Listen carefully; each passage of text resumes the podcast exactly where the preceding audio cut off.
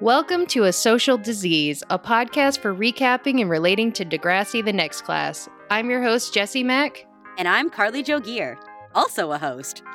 This show is not for kids, as we have frank discussions about sex, drugs, and violence. Listener discretion advised.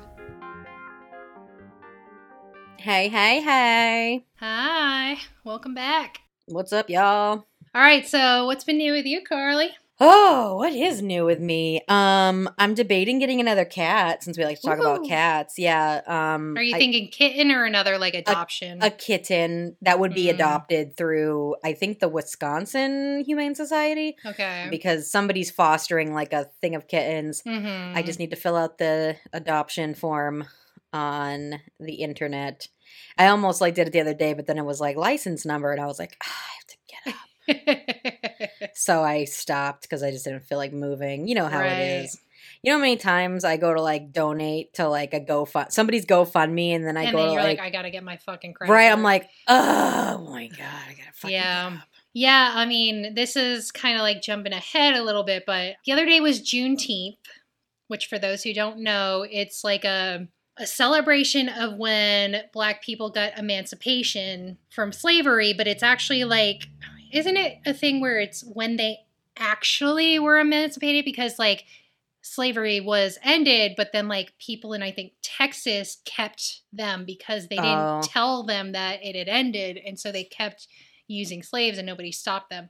So it's, like, the legit emancipation is what they celebrate. Ah, I didn't know that, actually, so I'm not sure. I know they view it as, like, Black people Independence Day type of thing. Right.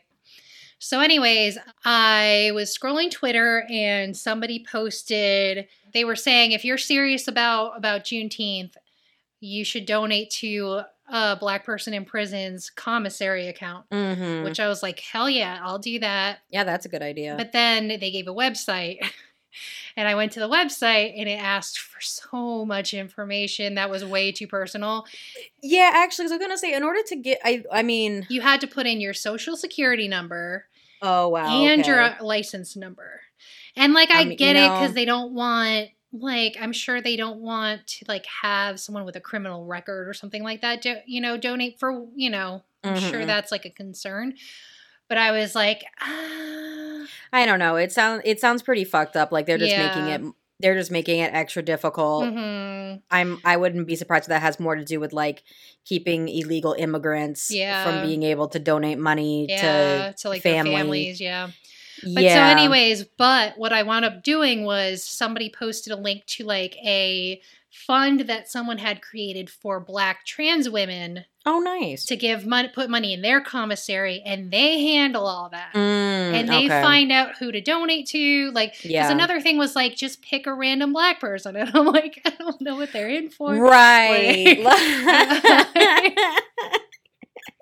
I don't know. You like, found like the Charles Manson of Black people and you're like, here you go, sir. And you're like, oh no, what have I done? But also like, and specifically Black trans people, like I feel like that's a specifically good cause because they're so often overlooked. Yeah, totally. So I was like, I can throw some money at that and they will handle it and they will make sure it gets to people and I don't have to type in my information and it was through like PayPal or something. So it's a reputable website. And so like, I felt good about that. I feel like I should find the link and like link it in the description. Yeah. Yeah. Because I've donated money to different cities funds for protesters and stuff like that. But that's great. No, I love that. Yeah. So I don't think people realize how expensive it is exactly to be in jail and how little money you make in order to even like afford a phone call. Right. It's expensive. I was talking to somebody who has served time and you like there was ways where you could send text messages and stuff too through like I think it was iPods, weirdly. Yeah. But those cost money. Oh, yeah. Like, whether you're texting or making a phone call or whatever. And if the person doesn't fucking answer, you still had to pay for the phone call. Right. So, like. That's fucking insane. Isn't it, though? Like, calls don't cost money anymore. No, they don't. And it's, like, it's an outrageous amount of money. Like, I want to say, I can't remember what he told me, but I think it was, like, fucking $8 or something for a 10-minute phone call. Like, you know what I mean? Like something outrageous that we as outside of prison would never pay. Mm-hmm. And we're people who make more money than that. So yeah, I just Googled it. It varies state to state, mm-hmm. anywhere from 50 cents to like $6 is what I'm seeing. Yeah. So, yeah, depending on the prison, right? Yeah. But again, it's criminalizing poor people, because it's like if you are somebody that has money on the outside, mm-hmm. then your friends and family can very easily be giving you money so you can afford things like decent food mm-hmm. and to, be able to keep in contact with your fucking loved ones. So, right. And yeah, I mean, I feel like prisoners who are working in jail are lucky if they make like $1 an hour. Yeah, exactly. So think about working 5 hours just to call your family for 15 minutes. Yeah, that's wild. Like, what the fuck? And then, this stuff like a bag of chips is incredibly expensive. Yeah, it's not like $1.25 or something like you would expect mm-hmm. from a vending machine. It's way more expensive than that. All right, so there are different prices for different chips. And one's like 50 cents, I guess, but it's a small bag. Mm. It goes up as high as $2.30. But again, you're making less than $1 an hour. Yeah, so you're working three hours to eat a bag of chips. Like, fuck that. That is fucked. So yeah, anyways, donate to commissary funds if you're not comfortable putting in that info. I'm sure there are tons of other charities out there and like organizations who do the same thing as the one that I donated to, but I'll link the one that I donated to anyways. Thank you. So yeah, you were talking about your cat. Oh yeah, could potentially get a kitten. Debating on, my cat is so needy that mm-hmm. like part of me thinks I should get another cat so that she has a friend. Yeah. So that she's a cuddle buddy. Mm-hmm. But then also part of me worries that like if I if it takes a while for them to get acclimated and she is so needy, is she going to be like, no, this is my mom. Right. You better back the fuck up. Mm-hmm. Like, I don't know how she'll react, because the shelter mm-hmm. that I got her from, it's an amazing shelter. It's called Harmony House for Cats. If you're ever in Chicago and looking for a cat, they have like rooms with all the cats in them together. So generally you would know that all the cats in those rooms are cool with other cats because mm-hmm. they're all sharing a space. But because she only has one eye, and she had like an eye infection when she came into their care, she was always in a cage for her own safety. Right. So like, I don't, like, they were always like, oh yeah, you can take her out and like, let her play in the room, but she didn't really go into the other cats. Yeah. You know what I mean? There was only one other cat that also had one eye that was near her that was like, there's only room for one-eyed cat in this room, bitch. Back the fuck up. And it was that cat that was mean about it. It mm-hmm. wasn't my cat. So I still don't have like an idea of how my cat particularly relates to other kitties. Do they have like one of the, I feel like it might be a thing where some places allow you to bring in your cat. Well, and I think if I was getting it from Harmony House again, mm-hmm. I would, but this one's in Wisconsin, so it is like 90 minutes away if I was gonna go get it, but it is really fucking cute, so I don't know, I'm debating. I mean, it's a crapshoot.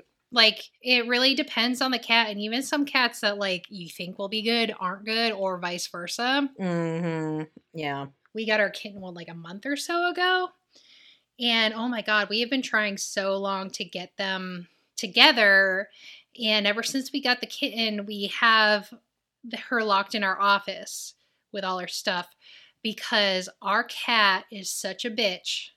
She's a bitch to us. Yeah, yeah, right. She's occasionally nice. The funny thing is her name is Little Sweetness. Yeah, just kidding. She's got attitude issues. She's a very short fuse. You're petting her for a second. If you touch her just the wrong way, mm-hmm. she gets pissed. She's Johnny's cat. Listen, it's his problem. Mm-hmm. But yeah, so we've been doing the thing that was recommended on websites, which is to set them up. So we bought a pen, like an open air pen that's like mm-hmm. used for dogs. Not great for cats because they can climb out, turns out. We didn't really think about that. Right. But I'm always in there with her. I sit down in there with her, and then Johnny sits out of the cage and feeds the old cat treats. Mm. And like every once in a while, he feeds her more treats if they go up to the cage and sniff each other and do all that stuff without Little Sweetness hissing or growling. Oh yeah, okay. We give her more treats, and so they have a good association with each other. And it's like, it's not going great. She's still hissing. And it also depends on the day. Like, some days she's better than others. Some days she's just randomly wicked pissed off. Right. Like, what the hell? But like, we're kind of at the point where we have to start putting them together. Yeah. And just. Did you just want the kitten to be a little bigger so that she could kind of defend herself in the event? Yeah, definitely. That's part of it. Granted, Little Sweetness is fucking huge. Oh, yeah. But like fat huge. Yeah. So we're like, could she, like, her size, she could do a lot of damage, but her size could also make it so the kitten could run away really easily. Right. Because she's not a limber cat like she is. I don't know. It's basically one thing where Johnny was reading that if you put them together and they start fighting, have a towel handy and throw the towel over the big cat. Oh my God. And then they can't scratch. Yeah. So we might try that. We're doing some different things. Like, I'm trying to imagine you hoodwink your cat with like a fucking netting where you're like, get it with the towel. But it's incredibly stressful. Like, I want them to be friends, and I want them to cuddle, and I want her to be like her mama. And that's what I'm saying is that I'm afraid of is I'm like, oh, my kitty, she already has feline herpes, and so she has some cold-like symptoms. Right. And I'm like, and with that, apparently the herpes is flared because of stress. Yeah. And so I thought for sure the fact that me being home all the time, she wouldn't have like any cold-like symptoms, but like she still has. So I'm like, are you just constantly stressed? What's your problem? Now, if you get a kitten, will it come with the vaccine, the distemper? I believe so, because Nikki just had her distemper shots like renewed or whatever. Like, I just took her in like a week or so ago, and we started her on some treats that should hopefully help with her. Oh, good. Her runny nose and watery eyes and stuff like that. Yeah. Which I think it is helping. She's just kind of like meh about the treats. Right. Like, she sees the bag and she's like, oh, fucking sick treats. And it's like up on her hind legs, like, yeah. And then I put it down. She's like, oh, these fucking treats again. Like, yeah. I thought it was a real treat. And I'm like, nah, it's a vitamin. Fucking eat your vitamin. Do they make different flavors? Ugh, I don't think they do. I think they're all just little fish shaped. Yeah. Because, like, we get regular treats for Little Sweetness, and there are definitely some that she doesn't like. Yeah. Well, and some that she loves. Nikki loves the greenies. Like, I give her those in the morning so she can, like, brush her teeth, so to speak. Yeah. And she loves those. So I've been trying to, like, disguise the lysine treats in with the greenies, but she's like, nah, bitch. I'm not fucking stupid. Yeah. Anyway. We digress. I hope you get at least a good cat that they get along and it's a cutie. I would hope so. But yeah, I mean, that's been a big part of my last week is trying to get these fucking cats together. It's so frustrating. Ugh. I mean, I'm not going to try and yawn this whole episode because last episode when I was listening back, I felt like there was so many times where I was responding like this. Yeah. And there is no way to cut that out. Or edit it. It's just like, well, that is what it is. Yeah.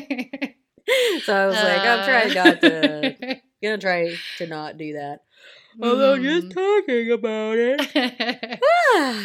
Everybody at home just yawned too because it's contagious. Yeah. But yeah, I mean, I freaking love my kitten, even though this is frustrating. Like, she's a wild cat. Like, she definitely likes to bite the shit out of your hands when she's in play mode. Mm-hmm. And you gotta like get a toy and shove it in her mouth. And like, she's just very much a playful cat. Yeah. That doesn't like really cuddle at this point. She doesn't cuddle a ton. The thing about her being in the office is I have to like make an effort to come visit and play with her. But like, and I'm not in my office that much lately because I'm on unemployment because who the fuck is shooting video for me to edit right now? Not me, I guess. But when I edit the podcast, she's in here and she will sit on the back of my chair, play with my hair, which is like, it's good until it's not good because she'll like play and play and play. And then suddenly it's like, pull wicked hard. I'm like, ow. Right. But then she'll like either sleep on the back of the chair or sleep in between the back of the chair and between there and my upper back. That's so awkward. It's like, it's not bad once I get like a nice, I just have to figure out how to get comfortable. And then once I'm comfortable, it's actually really cute. Right. You know, so she cuddles if you're around her enough. But like when I come up to the room and she's like asleep on the chair, I have to like sit down, pet her while she's still sleepy. Right. She licks the shit out of my hand. She just licks my hand forever. But when she starts getting bitey, then it's like, all right.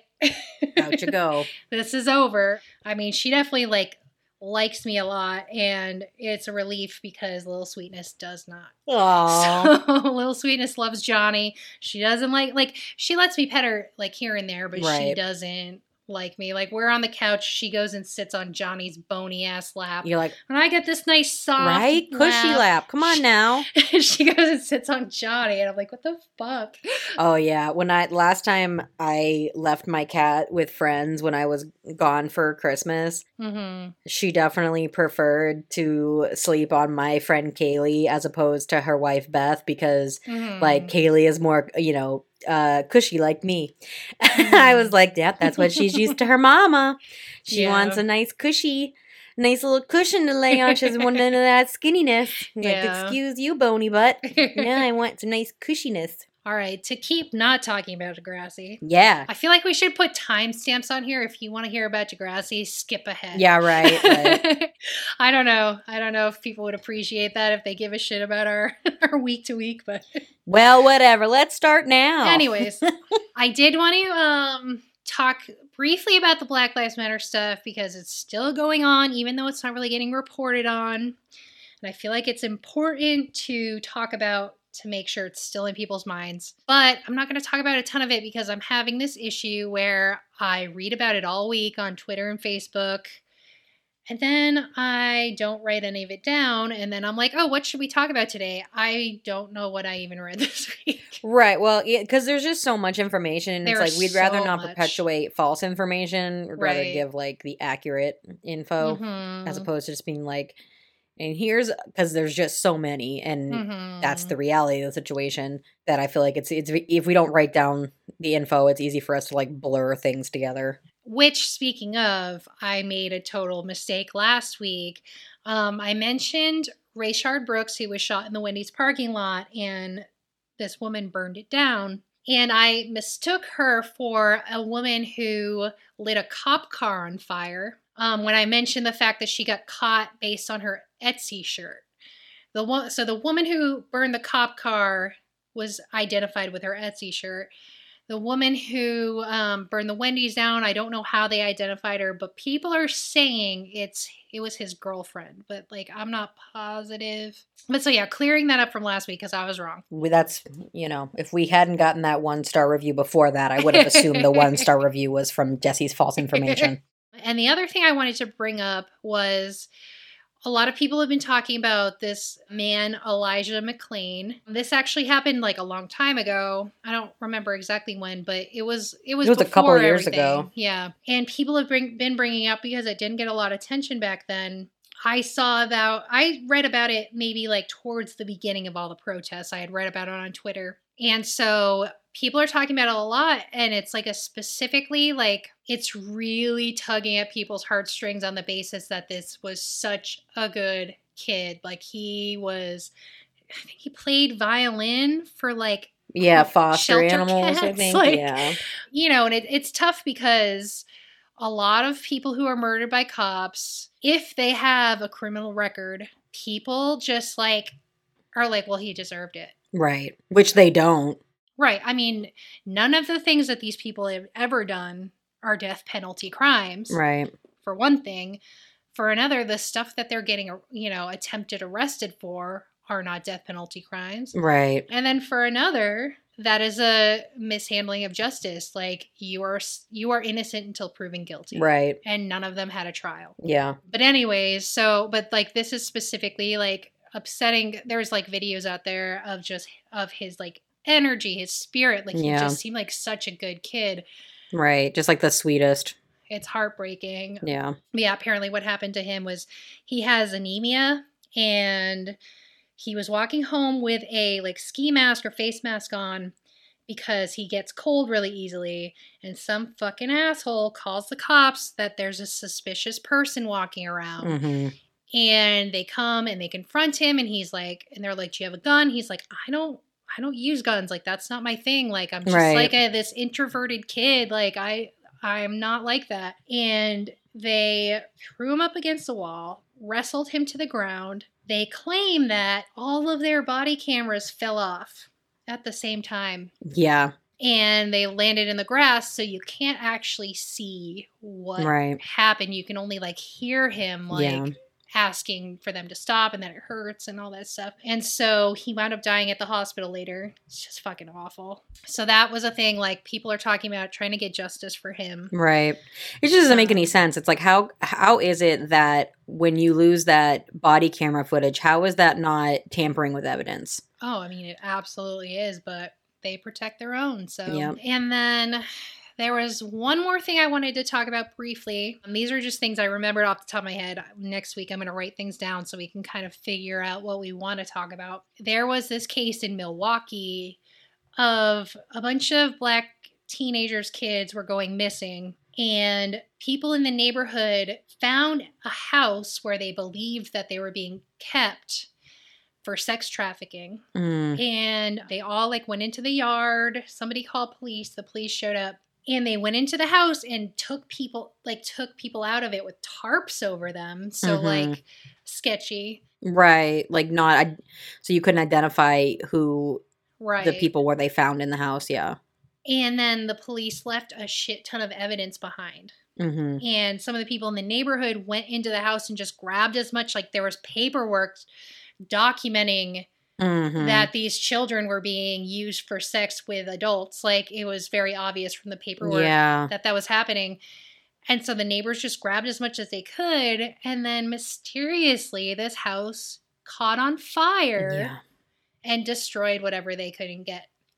So that's a huge thing. And people believe the cops are involved. I don't know for sure yet, but right. that's what people believe, which is a thing. Like, there are absolutely plenty of cases of cops either helping to run sex trafficking rings or protecting them for yep. kickback. Like, there's, this is not an uncommon thing. So right. wicked fucked up. But I'm pretty sure, like, most of the kids, if not all of the kids, were found and stuff.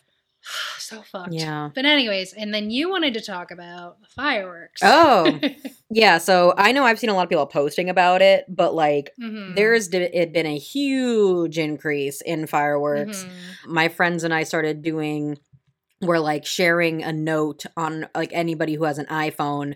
So we're all editing the same note or whatever. And three of us live in the same neighborhood. We've opened it up to a couple other people in different neighborhoods, but it's just like, it's every night. You're hearing fireworks mm-hmm. every single night. And isn't it like for hours on end? Yeah.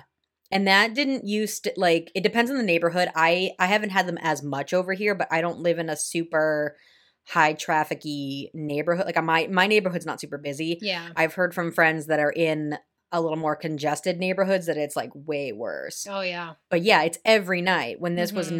was not a thing before. And I'm not buying that it's just people being bored. Like mm-hmm. we don't even sell fucking fireworks in Illinois. Exactly. You have to go to Indiana. Yeah. Yeah. There is no way that many people are leaving the state to get fireworks. Right. Like, it's just not realistic at all. And like, every 4th of July, whatever, around 4th of July, you hear fireworks here and there every night for hours on yeah. end. And this is happening in cities across America. Yeah. Like, during the week. It's, mm-hmm. It's not just like on the weekends, like people are celebrating, having parties, whatever. This is just like for no fucking reason mm-hmm. every night. Right. And like there are a lot of theories about it, but there are definitely theories that police are providing people with fireworks because it's not all, it can't possibly be all police setting them off, but people believe that cops are bringing them into the neighborhood. Mm-hmm. so that bored kids can set them off. But there also have, like, there was a video of firefighters setting them off. Mm-hmm. And I feel like there was a video of cops setting them off at one point. But, it can't be all cops. There's just so many of them. Right. But they do believe they're supplying, or mm-hmm. somebody is supplying it, because, if you can't even get fireworks in Chicago. Yeah. Well, it's this idea of keeping the city unrested mm-hmm. and making it as if you feel like you're in a war zone, mm-hmm. and making people think like, well, we have to have police, because who are we going to call when the neighbors are setting off fireworks at, 11 p.m. at night? Yeah. Like, so that's, what the suspicion is mm-hmm. that it's on purpose to make it seem like, well, we need cops. See? Right. This is what, and it's like, I'm like, I could also walk my happy ass over there and and be like, hey guys, we're trying to sleep. Yeah. What's going on? But like, another thought is that they're either trying to cover for gunshots, which I've just heard that. And then another people were saying to get people acclimated to noise. Mm. For a shit ton of gunshot. I don't know. There's a lot of stuff going on. I don't know for sure any of it, but these are just theories people have. Yeah. It's super fucked up. Like, this is a brand new thing. This has never happened before. Yeah, I've never heard fireworks as often as I've heard them. And now. All over the country. Yeah. Yeah, yeah. That's what, if it was one city, it'd be one thing, but it's cities everywhere. Yeah. And that actually, for some reason, you mentioning that like people need police just somehow reminded me of the fact that there are like several places across the country where police are like just leaving. Mm-hmm. They're either striking or they're walking off the job, not because they realize they're in like an unethical workplace. It's because somebody in their department got held accountable for doing something terrible. Yep. It's happened in multiple places. Right. I don't know all of them off the top of my head, but that's a thing that's been going on. I mean, it's fucked. Anyways, you want to get into the episode? Yeah. 40 minutes later. Whoopsies. Well, yeah. So today we're going to talk about Season 3, Episode 5, #HugeIfTrue. Can I just say that I was totally right last week when I thought it was going to be about dicks? Well, and I'm so glad it is. One of my favorite topics. Penises. Oh, yes. All right. So we open with Shay, Lola, and Frankie having a girls' night at the Hollingsworth Villa while Mrs. Hollingsworth is on a yoga retreat. Lola is psyched to do makeovers and homemade avocado beauty masks. As she runs off to make the masks, Frankie gets a text that Jonah's plaything has been canceled, so he's going to come over since Mrs. Hollingsworth is out of town, and she's been weird since she caught Frankie skipping school to make out with him, which was more about her being racist and skipping school, not because she was just trying to fuck Jonah. But anyways, how would Mrs. Hollingsworth know that? She's not involved in her daughter's life, so no clue. She has no idea. She confirms with Shay if it's okay for Jonah to come over. And she's down as long as Tiny can come too, because she too has been lacking in the boyfriend time department. However, they then both realize that Lola will be the fifth wheel. Yeah. Frankie thinks she won't mind because apparently she's never met Lola before. Right. So they decide to go for it. Like, not only is being the fifth wheel with a couple of couples not great. Awkward. Like, it's not super fun, but one of them is her ex-boyfriend. Like, come on. Yeah. What are we doing? I know. I love because her first reaction is like, well, let me just check with Frankie. Like, that's fine, right? Or no, let me check with Shay. Sorry. Let me check with Shay. And it's like, but not Lola. Like, Shay is not your problem here. Okay, wow. Yeah. That was fucked.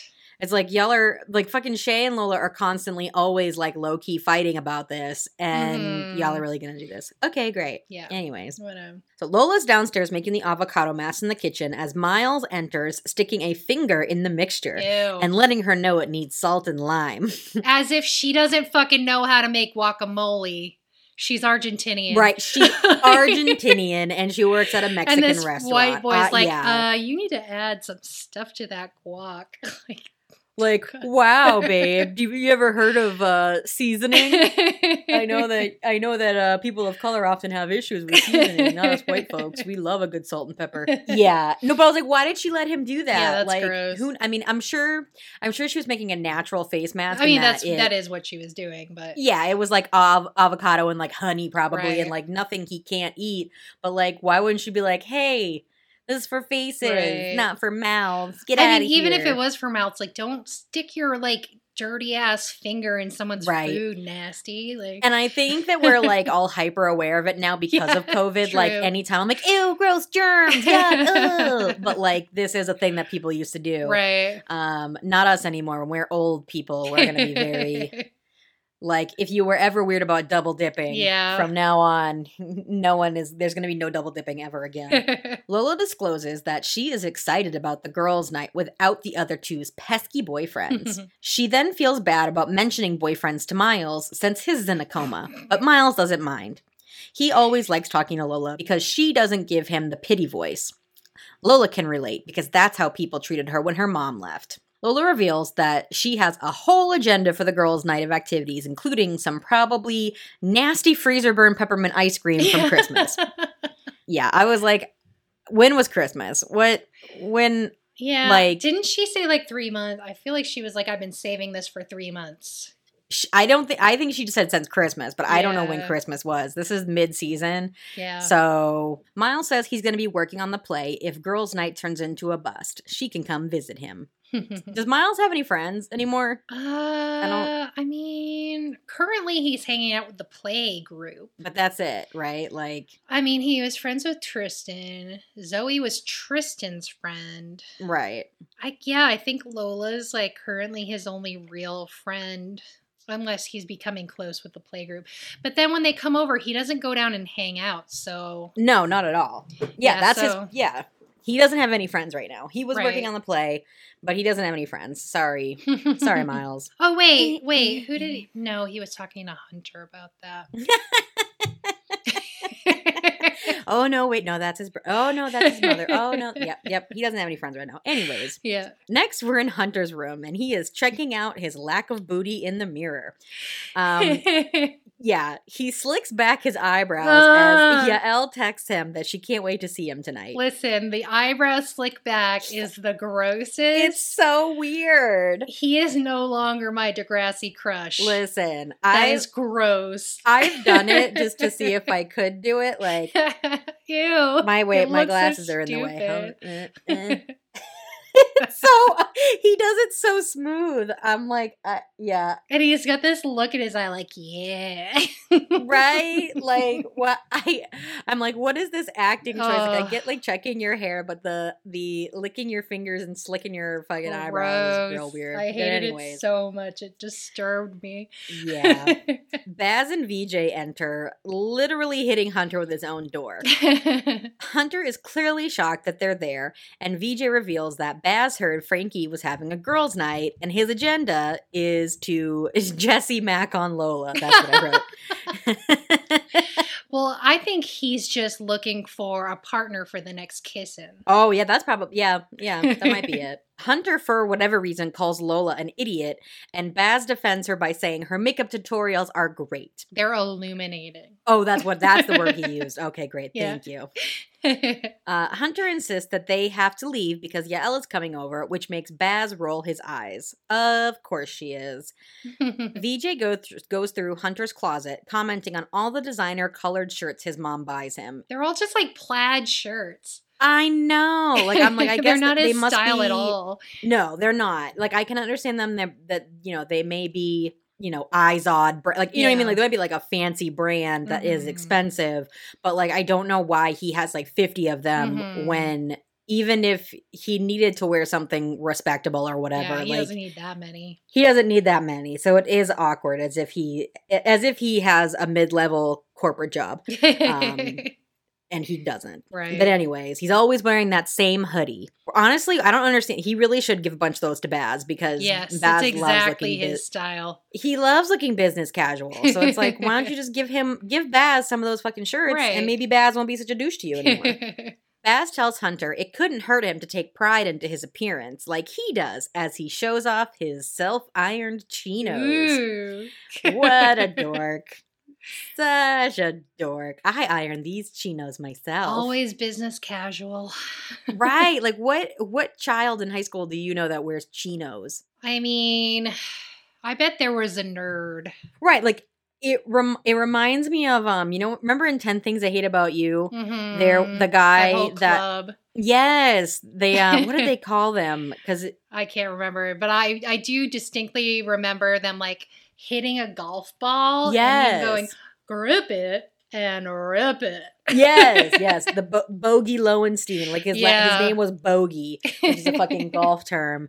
But they were like the future MBA, mm-hmm. like business children of America. Mm-hmm. But anyways, that's what the group reminds me of. Baz would fit in perfect with that group. I think there was a guy at college when I went to community college mm-hmm.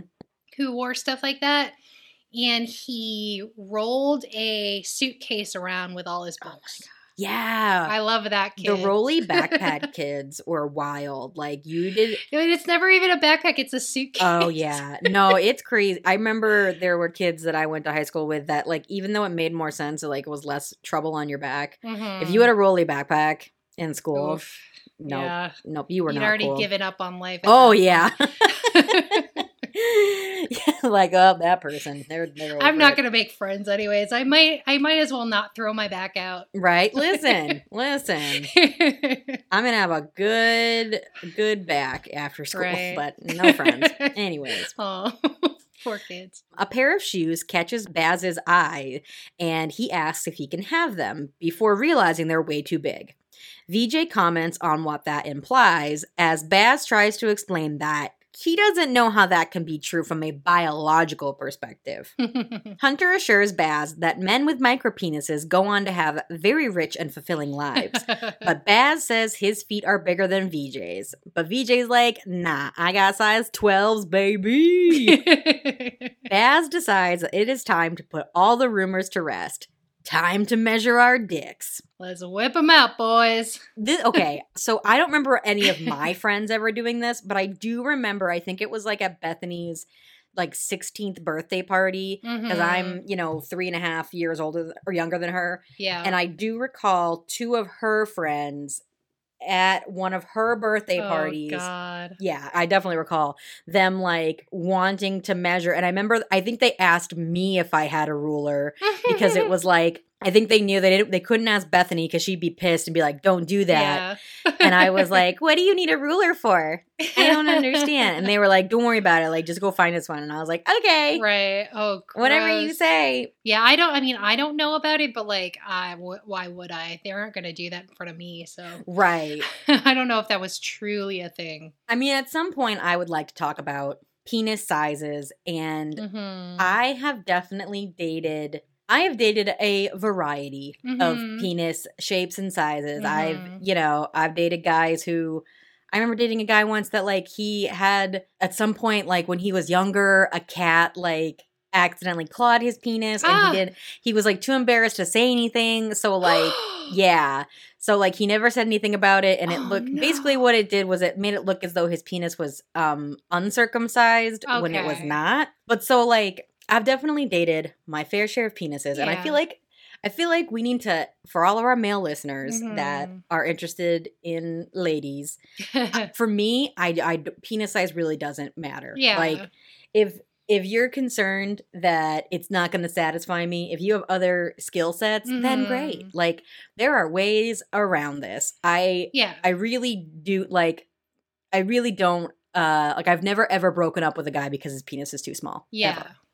I mean, I don't remember ever having any issues or like whatever. There are some people out there who do care. Yes. Whether or not they care on the basis of like being indoctrinated into a culture versus like they're just like, like that. But yeah, I don't think I've ever talked to like a friend or anything who obsesses over that stuff or, whatever. But then I don't really talk about it with my friends. Like I do. I've never talked about it with my friends.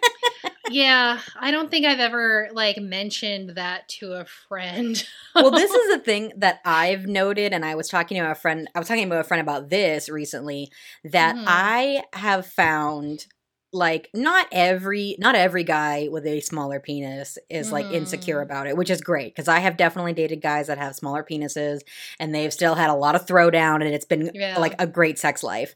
But then it's like every now and again I've encountered a man with a smaller penis that somewhere along the way he had an ex that like on the way out was like, and your dick never satisfied me because it's so small. And then like that's how they go out. And so this guy is like literally ruined because of one ex saying that awful thing like as they were breaking up. And it was like, you know, obviously people say awful things when they're – I know, yeah. People say awful things when they're breaking up. But it's just like it's wild, because I have definitely met dudes that like that has fucking wrecked them. And like they've never recovered from it, and like they're consumed with it. Like I've had guys warn me ahead of time, like just so you know, like my penis is really small, and I'm like, okay, which is a fucking weird thing to say. Yeah, like you don't need to tell me that. Like, right? Let me discover that on my own and make my own inference. You know what I mean? So this episode itself was so funny to me, but I don't know. I personally wanted to put it out there that like there are plenty of women that really don't give a shit how big your penis is. Right. And there are people with big dicks who like don't know how to use it. Still aren't good at bed. Yeah. So exactly. Like it's all about like, I mean, the biggest part about stuff like that is paying attention to your partner. Right. To figure out what they even like. Mm-hmm. Because if you're like, you know, a lot of guys want some sort of like magic bullet of like every woman wants this. Like, no, every woman is different. Different people like different things. Right. Some people like different things, different times, right. You know, and it's all like, you know, even like the same, if you do the exact same thing to somebody, for some people it just doesn't work. Right. Like, so for, you know, if any men are listening, I doubt it, but if any men are listening. We have a really large straight male following. I'm sure that's how we got one star review. They're love still listening to us talk about our periods. They're hate listening, but they're listening. But, you know, like a huge part of it is paying attention. Mm-hmm. Yeah, because when I was selling sex toys, I definitely encountered plenty of women that even when they were talking about, you know, not a penis, but a toy going inside of them, like when we talk about certain ones, they'd be like, oh, that's too big. Like, you know what I mean? So like there are plenty of women that like don't want a huge dong coming their way. I mean, honestly, it can be not that pleasant too. Yeah, no, I've definitely experienced ones that were too big, and it was like, you're hitting my cervix. This is unnecessary. Yeah, exactly. Ow. But then there are women who like. Then there are women who like that. It is what it is. Yeah.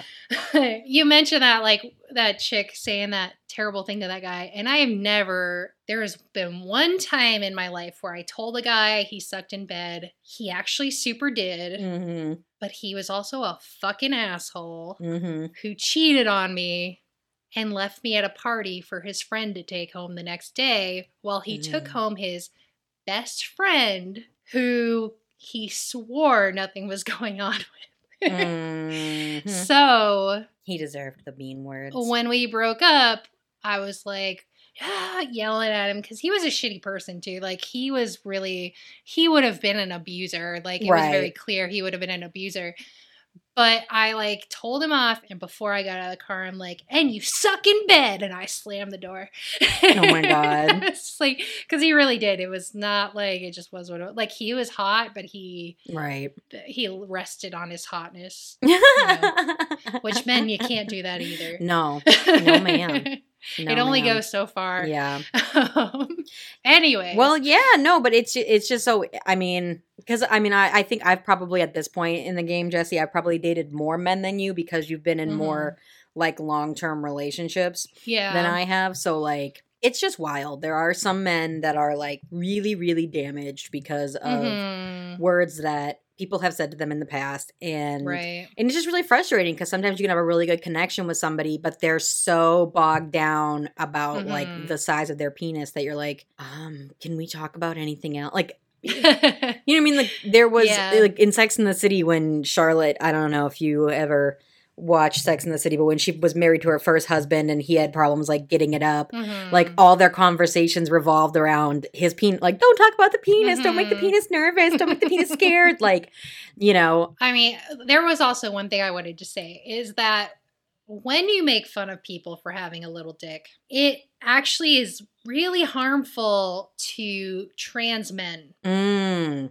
That's, you know, that's something like I've read a lot, and I feel like I even scrolled by someone talking about it today. Mm-hmm. The thing about it is it's not just like it doesn't really matter in the end, but it's really toxic to like make fun of a guy for that. Right. Because the penis does not make the man no matter what. Right. Like, you know, and it definitely like encourages some super toxic masculinity bullshit. So like if you've done that in the past, maybe don't do it in the future is all I'm saying. Right.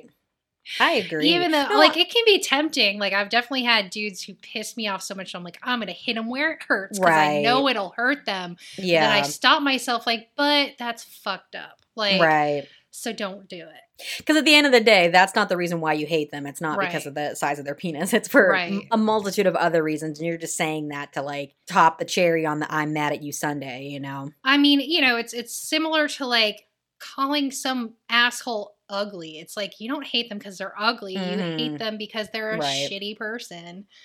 Yeah. So, you know, just don't. Let's stop doing that. Let's stop doing that. And also stop yes. criticizing vaginas. Like, stop doing that. None of, like, everybody's different. Let's talk about my small vagina. Well, no, like, people talk about a lot of things. Oh, I know. A lot of different ways to criticize vaginas. That's just, oh, like, yeah. fuck off. It's nice either way. I know. I've had guys that were like surprised about, you know, how much like pubic hair I have, and mm-hmm. I'm like, look, I'll trim it up, but like I don't want to fucking go get a what do you call it, a Brazilian. Oh, I'm like that. I'm an adult. Yeah. Like I would, you know, like there's no need for me to be hairless down there if I don't want to be. Right. For me. This is getting really TMI, but last week we talked about periods. We sure did. Like, for me, it's very unpleasant. I have very sensitive skin. Yeah. So I can't do that. Like, yeah. It is bad news if I do that. So, but on top of that, it's a pain in the ass. It is. Like, it's a lot of work. It's a lot of extra work. It's an area that's like, I don't want to nick that. It's sensitive. Yeah. I need to lose a whole labia. It's like really difficult. You have to like contort your body. Like, oh, yeah. Fuck that. Like, if you like it, you like it. And I'm not trying to hate on you, but to me, it's not worth it. But so, we should be open yeah. to different things. Do what you want, but I ain't doing it. Yep. And I don't have complaints from anybody. So Nope. Anyways, go on. Anyways, Hunter is like, sorry, I can't measure dicks right now. Yael's coming over, and measuring dicks takes at least an hour. Yeah. Baz says that Hunter doesn't have time for the important stuff anymore, like dick measuring, ever since he and Yael started dating. VJ thinks it's because he's scared that he'll lose. Ooh. As Baz goes on to give further details about how he has bailed on them exactly 7 times since they started dating. Mm-hmm. Hunter is like, fine, I will cancel with Yael. May the biggest man win. He didn't bail on them. They just fucking showed up. Like, that's what I'm saying. No, exactly. He wasn't bailing on them at all. They were just like, surprise. Like, and they do that all the time. And A, like, do they not lock their doors? And B, who does that? Like, that's and also, so rude. Like, VJ came in saying, like, Baz is only here to try to get with Lola. Right. So, like, they're not even there because they want to hang out with Hunter. They're there because Baz is like trying to be like, what's up, Lola? Yeah. So, yeah. But like, how about maybe call him and be like, is that cool? Right. You know, I mean, I feel like when I was like a kid in the neighborhood, I would like ride my bike over to my friend's house down the street and be like, hey, you want to play?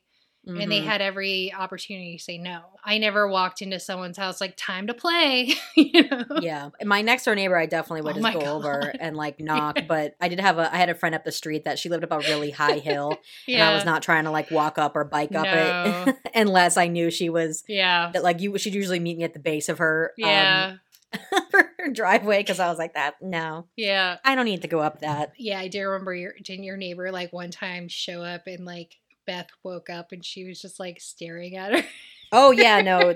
My next door neighbor, she used to come over all the time without, like, unannounced. They wouldn't knock. They would just come in. And, yes, one time, she came over and my mom was like, oh, yeah, Carly's, you know, whatever, somewhere. And she was like, okay. And she's like, but Bethany's here. And so she was like, all right. Mm-hmm. And so the neighbor went upstairs and Bethany was asleep and she just waited in, like, the chair in Bethany's room watching her. This was before, like, cell phones and shit. So, like, she didn't have anything to look at. She was just sitting there waiting for Bethany to wake up. And Bethany rolled over and the girl was just staring at her. And she was like, what are you doing? And she was like, Carly's not here. Do you want to play? And she was like, no. And, like, rolled back over. Yeah, very weird. Oh my god. I think Baz would have done that as a child. Oh, absolutely. Back to girls' night. Frankie and Shay have gussied up for their potential dick appointments. Apparently, Lola is taking hours with the face mask because it looks like it's dark. It looks like it's dark in that room. I know. I realize that it's still not dark as of, like, it gets later in the episode, but it looked then like it was nighttime. Frankie is all consumed with a pimple she's discovered because she wants the night with Jonah to be special since things are going well and her mom is away, a.k.a. she wants to fuck.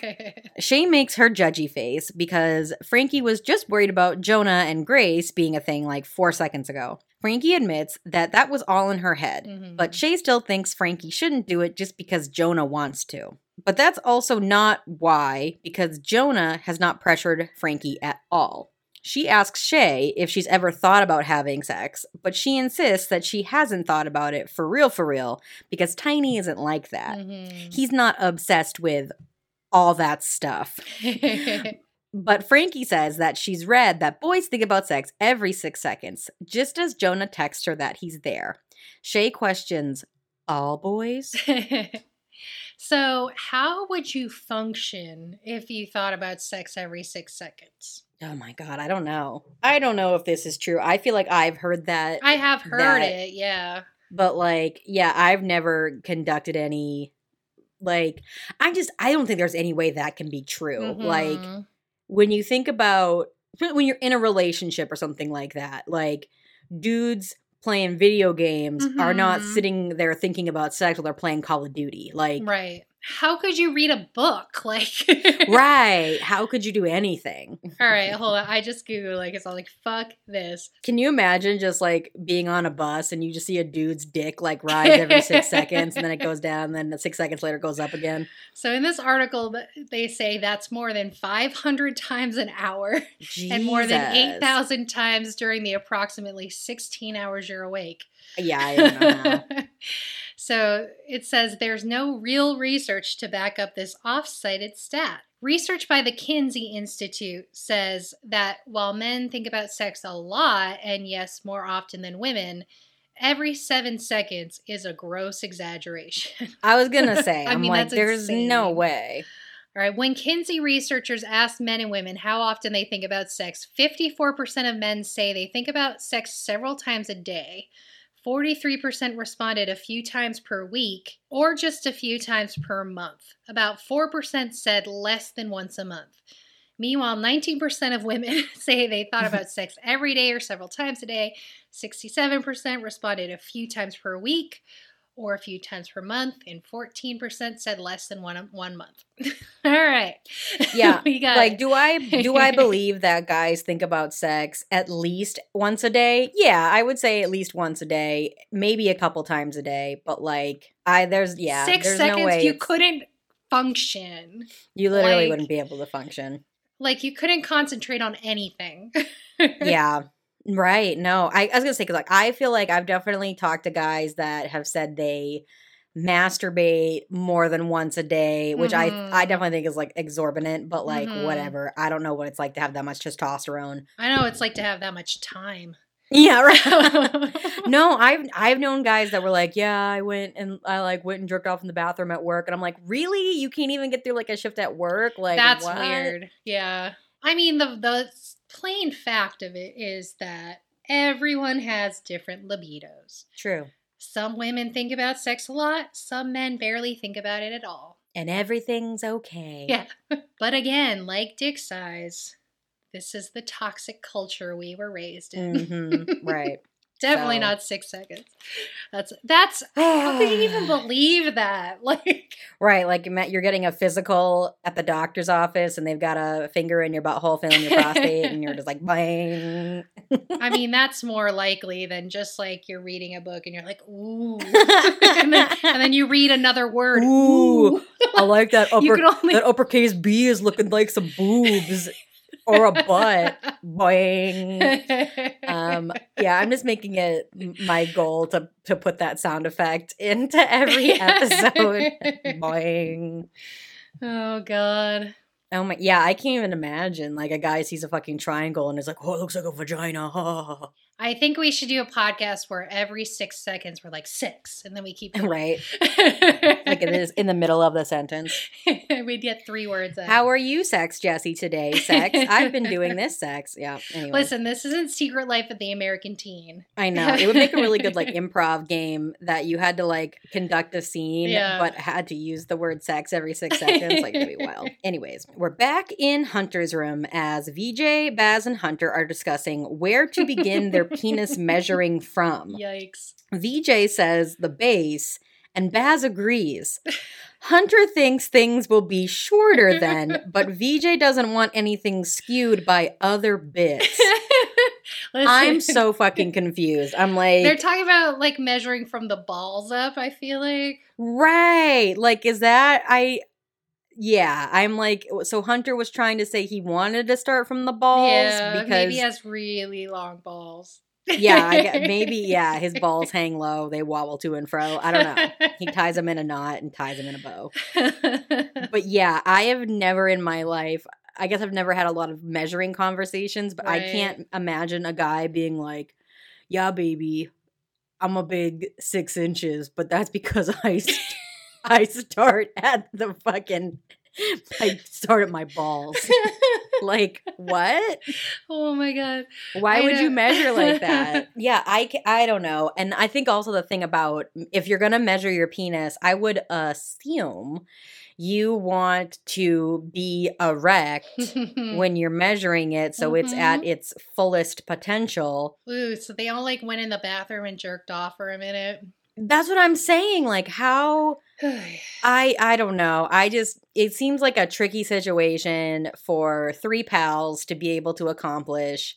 I guess maybe that's why it's going to take – why they couldn't just go measure their dicks real quick before Yael gets there, because they're all going to have to separately get a little bit aroused to measure, like – that's a lot of pressure. I feel like that's a lot of pressure to expect to get your dick up before. But Yael enters pissed.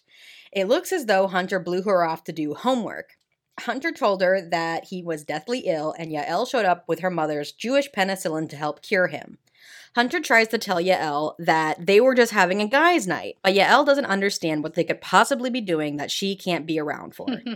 Clearly uncomfortable, Baz stammers that they were going to watch porn. That's better. Right? Yael assesses the situation. What kind? Gay or straight? The boys say all of them. They're really trying to nail down their sexual preferences together. Oh, yeah, right? Yael is in. Loaded up. I like that, yes, the fact that she says, like, it's... Yeah, gay or straight porn, but they're like all of them. Because there are a lot of kinds of porn. Yeah, I mean, you know? They got to take a little weight into the bestiality realm. I mean, let's be – there's really so many – what did I feel like I just heard about a kind of porn that I was like, I've never – it's like trapped porn, like a situation like where – Like a band who are super racist. No, but that is one. No. Did you hear about that? I did. I've seen some of the screenshots off Twitter. Yeah. No, like say somebody is like they're fixing something under the sink and they get like their hand caught in a pipe and it's like, I'm trapped. I can't go anywhere. And it's like, oh, you're trapped. I'm going to have to fuck you while you're trapped. Like, yeah, there's like a whole lot of, I mean, oh my God, what? Yeah. And now with COVID, like, there's COVID porn. Like, yeah, there's really a whole plethora of things that you can look up. How do you come up with trapped porn? Who came up with that? And it was like it took off. I don't know. Like, actually, that's my kink. I don't know, but I remember finding out, having to do with porn, the first time I was called a pog, and I didn't know what a pog was. Do you know what a pog is? It's a thing you flip for a game. No, no, ma'am. A pog is a fat ass white girl.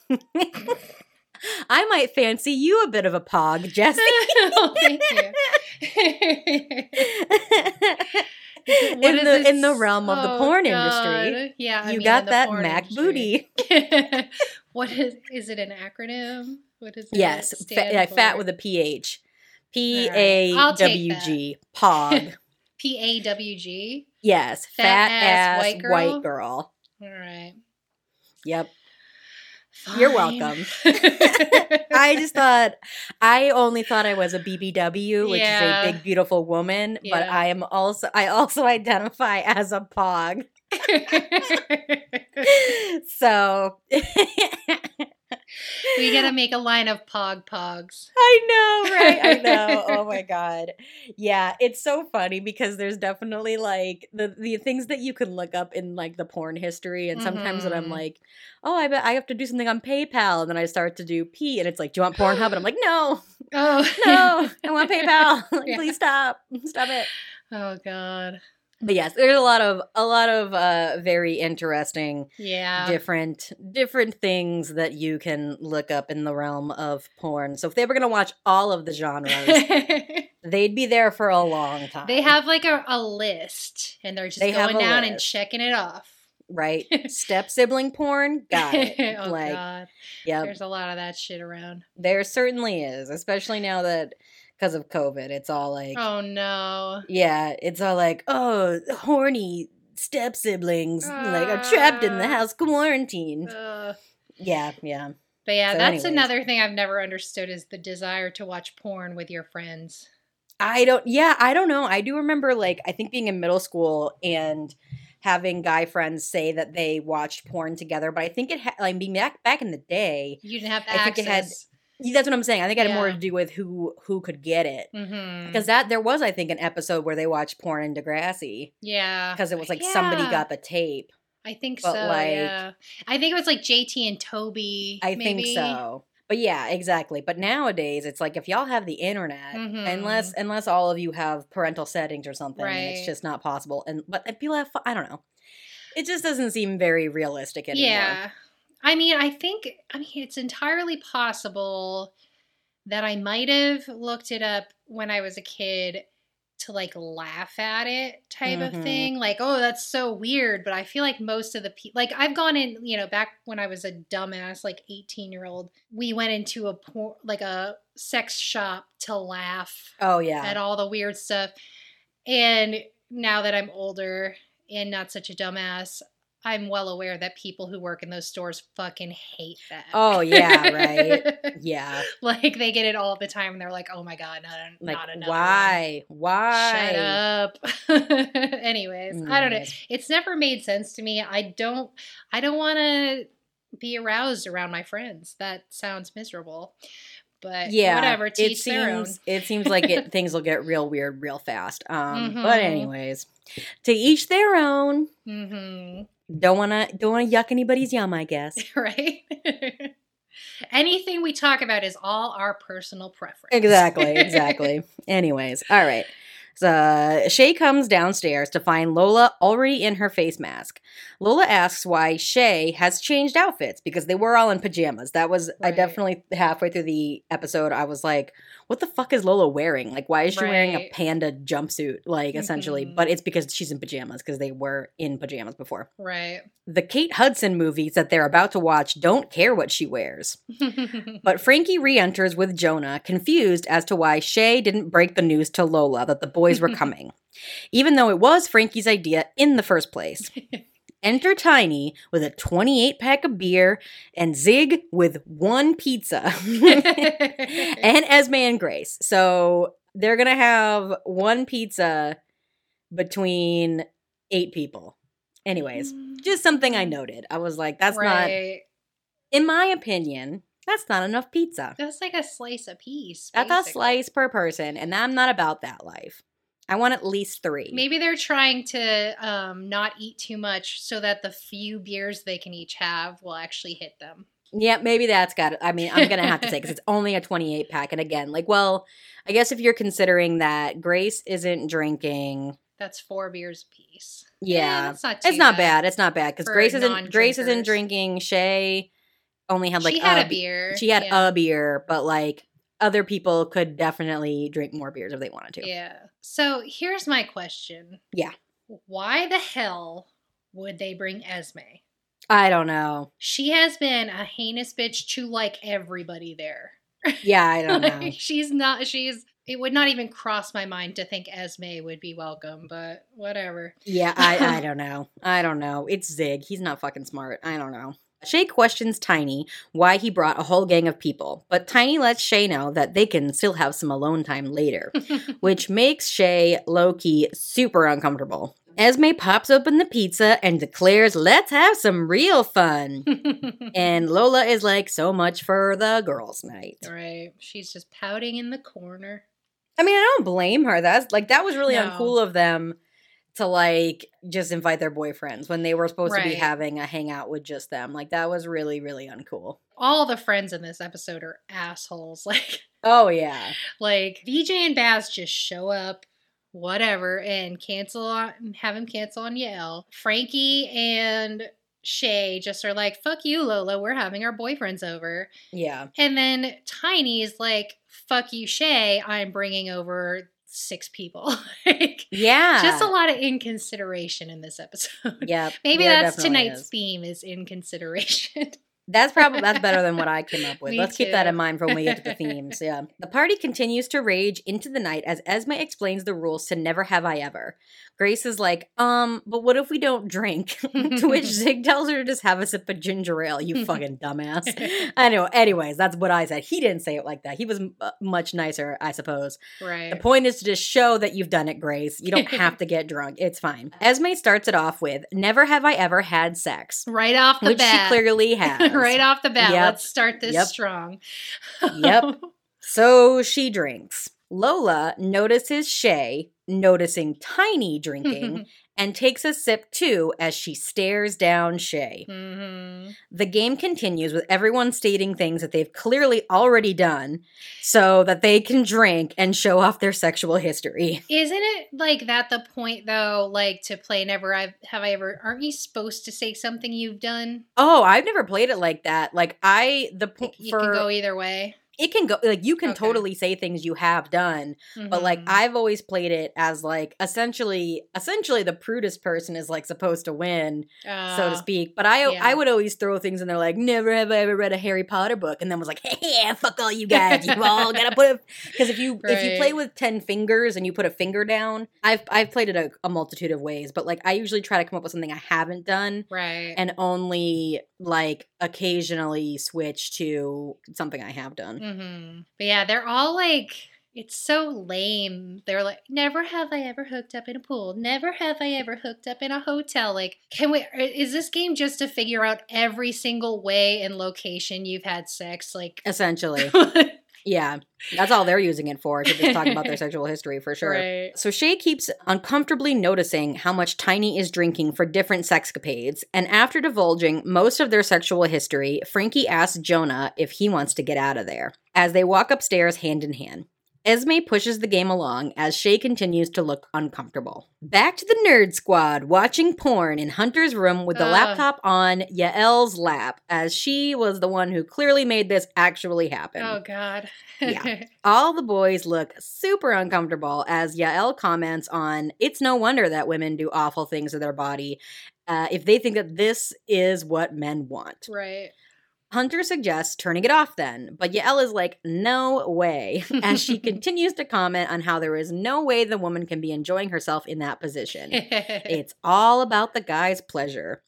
Where was this feminism months ago, Yael? I totally agree with her that the majority of porn is made specifically for men. Absolutely. And I think we've had this conversation before that, yeah, it's... There's, I think that there is porn that's more geared towards women, but it's like more softcore. I think it's labeled under romantic. Yeah, exactly. Like we're like, where's the guy that, you know, he gets there and he's like, I did the dishes for you, baby. And now I'm going to give you a massage and kiss you passionately and go down on you for 30 minutes. Right. And, yeah. Exactly. No, I mean, I'm not a big porn person, but and the older I get, the more I was like, I don't give a fuck. Mm-hmm. But I've absolutely seen it where I'm like, are you kidding me? Yeah. That looks painful or at the very least uncomfortable. Yeah. There is no way she's enjoying that. No, exactly. Like there's definitely a lot of the faces to me, I feel like look more like she's in pain. Yeah. And I do enjoy porn, but I always like skip over blowjobs because like, and I've had this conversation with dudes where I'm like, I am not a porn star. Like there is no way that I can blow you and like basically vomit on your penis. I'm not going to do that. Yeah. You know what I mean? Like that's what it looks like. It's like, ugh. Yeah. Like, that looks nasty. I don't want to do that. Like, fuck. Yeah. I don't know. I think, like, it's tough because it has a strong influence. At the same time, like, I feel like it had more of an influence when we were younger because, again, there wasn't a lot of access. Right. So it was mostly the same. Like, you saw the same types of bodies and the same, you know, types of positions. Whereas, again, now with the internet, you can be like, I want this. I want that. You can like, you can look for a very specific kind of porn. Right. Yeah. And so it's not like, you know, there are some things that most porn have. Like we were talking earlier about like being shaven. That's very common. Oh, yeah. That's still very prominent for sure. But you can see a wider variety of bodies and styles and kinks and like, you know, but I do see her point. Like a lot of porn, at least for my age growing up when I did, I remember porn having a very negative impact on my self-esteem. Right. Like because there was so much expectation of like younger guys who didn't have experience yet. And like that was their idea of what it was supposed to be. And that was my idea of what it was supposed to be only because that's all I had access to. And I do think, like, I'm glad that there's more variety, but I can still absolutely see teenagers who aren't branching out like they are tonight watching every single kind of porn that exists. Exactly. Who are just getting into, like, the beginning stages of, like, getting like ideas of what they should be doing from it. Right. And that I think that's then we got to blame Yael for this because she just started out with the first one and she's not giving it a chance. If she experienced a different variety, then maybe she wouldn't have so much shit to talk. Hunter, unable to take the uncomfortable situation anymore, closes the laptop and declares that they were not actually going to watch porn. As Baz and VJ try to stop him, Hunter admits that they were going to measure their penises. Yael thinks this is hilarious and doesn't want to get in the way of their scientific exploration. She even offers to be the impartial judge. She just wants to see some dicks.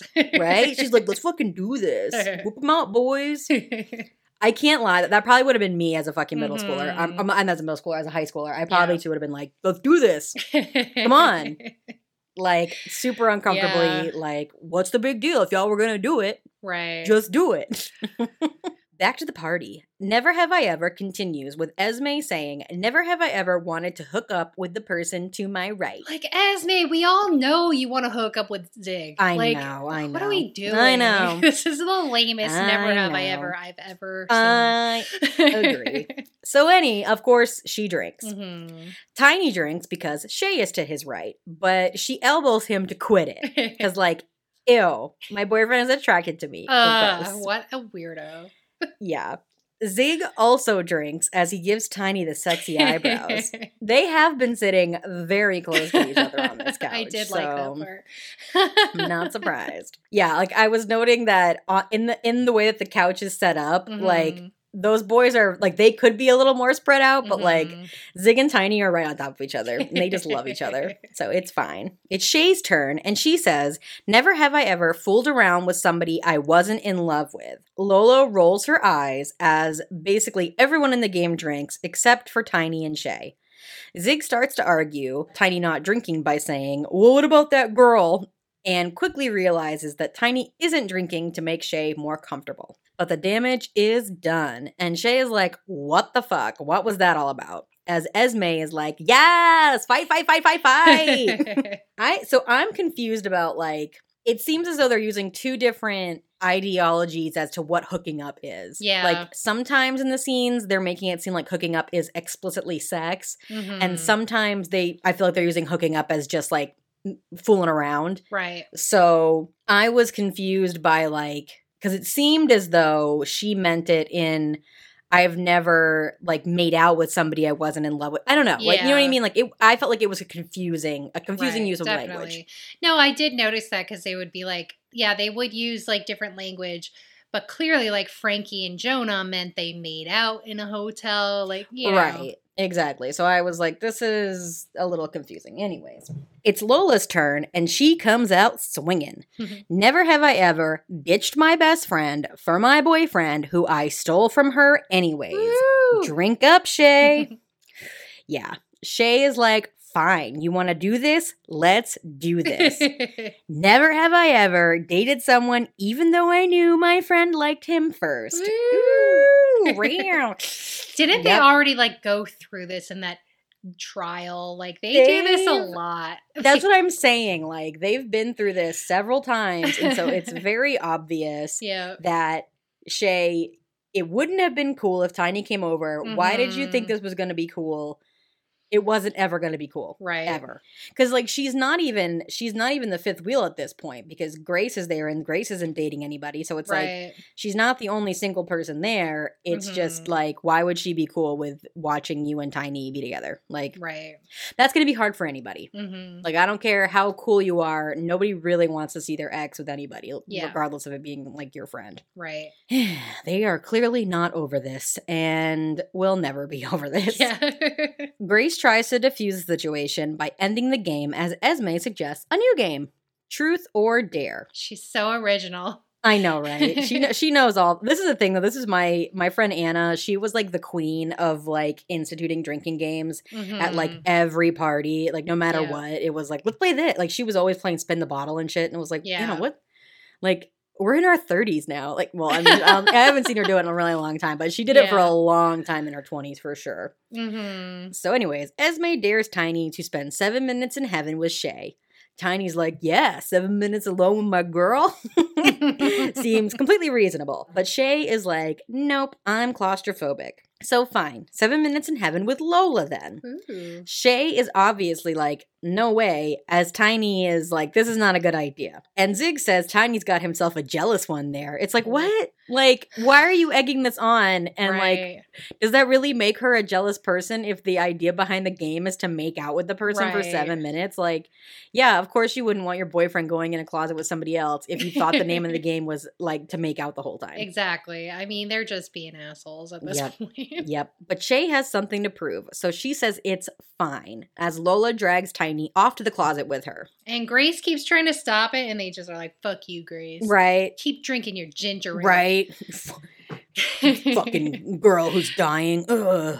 Yeah, exactly. I feel like, you know, Lola was supposed to be the fifth wheel, but it's just Grace is the one. Yep. Yep. She's like the ninth wheel or some shit. Sure like is. Back with the nerd squad in Hunter's room. Yael is laying out the game plan for getting her first dick pics. She wants all the boys to take a picture of their dong next to the ruler and then send it to her so that she can be an impartial judge. She is thirsty for those dick pics. I'm saying this sounds like way more complicated than just everyone measuring their dicks and being honest about it. But also, like, isn't that a felony? I mean, they're children, so yes. Like, yes. Just saying. No, exactly. Just saying. I mean, I don't know what the laws are in Canada, but yes, you definitely as a child should not have a dick pic and you should not send it anywhere. I mean, they would, if they were doing it legally, they'd have to do it in front of her. Right. You can legally whip it out, but you can't take a picture of it. Yeah, the whole thing is a sticky situation. Also, why do they have to send it to her? Like, why couldn't they just take it on their phone yeah. and then show her the phone so that way she doesn't have dick pics on her phone anyways. Mm-hmm. She's even got everyone's name on a whiteboard as if she's going to display it in inches. Hunter is concerned that she's going to be looking at pictures of her friend's junk, but Yael calls him a prude and says she's not going to screen cap them. So where can she find a ruler? And jets off to find a ruler in the downstairs steady. Once she's gone, Hunter freaks out. She hasn't even seen my dick yet, you guys. Baz and VJ were like, yeah, that's why we didn't want to tell her. But Hunter, for some reason, thought watching porn was better than measuring their dicks. But then, the real reason this all came up in the first place is revealed. Baz is like, you think you're so much better than me with your hair and your girlfriend. I love that, with your hair and your girlfriend. I know. I was like, Baz, is Hunter's hair really the issue with between you two? Like, he has cooler hair than you? I feel like Baz could grow out his hair. He could grow out his hair. He absolutely could grow out his hair. It's not like he's balding. It's not like, was this like a middle-aged writer who's like balding and is like, yeah, I'm going to fucking fuck your hair and your fucking long hair. Like, I can't grow hair. Like, I don't know. I'm not sure what that meant, why he's jealous of his hair. Right. Or if it's like the Sean Hunter thing where like. Yeah. On Boy Meets World, but he would flip his hair and he had like a 5-mile radius and he'd do the hair flip and they'd be like, is that you, Sean? Like, the excitement of his hair. I mean, and the girls don't come running when he flips his hair. They really, no. So. That's what it's not as though he is like literally beating him off with a stick. Like, he managed to get Yael that like neither Baz. Like, VJ's gay, so VJ's out. But, like, Baz isn't attracted to Yael in the first place. Mm-hmm. So why is he jealous? I don't know. It's Baz. Yeah, exactly. Hunter tries to defend himself by saying that Baz isn't even allowed to date. But Baz ain't taking it anymore. Hunter is a rich little bitch that takes everything for granted. And by God, Baz is going to prove that he at least has the bigger dick. Yael re-enters with a measuring tape and asks, who's first? Oh, God. She, like, extends the measuring tape, like, yeah. I know. And it's like, it flops down and she's like, no, let me make it erect. This is the thing, is like the way they talk about it later in the episode where, like, she's telling Hunter, like, don't worry, you're bigger by a lot. Mm-hmm. So, like, I'm assuming that Baz has, like, an average penis. This is weird talking about he's a child. Yeah. I assume he has like an average penis. So I don't know why in his mind he's like, I know I'm going to win this. I know my friend's got a little ass dick and I'm going to prove it. I'm ready. I will measure your leftist ass like corn on the cob. I'm ready. Yeah, I was trying to think of how to word it. All right, anyways. Anyways, yes. Shay is pacing back and forth as Esme tells her there's only 3.5 minutes to go. Shay says she's fine, but Esme rubs it in that she wouldn't have to worry if she was meeting Tiny's needs. Ooh. Meanwhile, I'm over here like, people cheat regardless. Oh, yeah, exactly. Like, you can be having sex 3 times a day and a cheater will cheat. Right. No, exactly. That's so real. It really doesn't matter. Zig asks her to lay off, but Esme's like, what? She thinks she's so much better than me just because she won't let her boyfriend touch her. Ooh. They're both straight A students. Esme just likes to have more fun. Yeah, she can maintain straight A's and still blow her boyfriend in the parking lot. I'm saying, and that's no simple task. Like, I have to say, Esme really does do a lot. She's the woman who has it all. It's true. Dick's in her mouth, dick's in her vag, A's on the papers. And she's even pretty good at cross country. So I mean, she doesn't have the best social life, let's be honest. She only ever has, like, a friend, and it's usually a boyfriend. So Shay, once again, calls Esme easy and says she just doesn't understand why everyone is so obsessed with sex. Esme thinks maybe she should run along then and let the adults play. Ooh. Yeah, they're not adults. But anyways. She does run along. She does. She does. Frustrated, Shay says fine and heads upstairs. She's tired of these stupid games anyways. Frankie and Jonah are getting hot and heavy in a romantically decorated Frankie's bedroom. There's even a tray of crudité next to the bed. Crudité? What is crudité? Crudité? I'm so glad you asked. Crudité is literally just like a plate of vegetables. Oh, raw vegetables. That is all, and like maybe I don't know if fruit is counted, but yeah, crudité is literally a fucking veggie platter. Right. Okay. But it's the Hollingsworth estate, so it's crudité. Frankie tries to unbuckle Jonah's pants, and he asks her what she's doing. She thought they could, you know, but Jonah doesn't think they should. Just because he's had sex with other girls doesn't mean it's right for them. Frankie doesn't get it. Straight edge doesn't mean celibate. If it's not because he's straight edge, is it because of Grace that he doesn't want to fuck her? But that's not it either. They really are just friends. Frankie feels insulted that it's just her he doesn't want to have sex with. But Jonah tries to explain that back when he was having sex, he wasn't a good guy. So I'm imagining, even though he doesn't say this, I'm imagining he probably hasn't had sex sober. Right. Ever. Yeah, that could be it.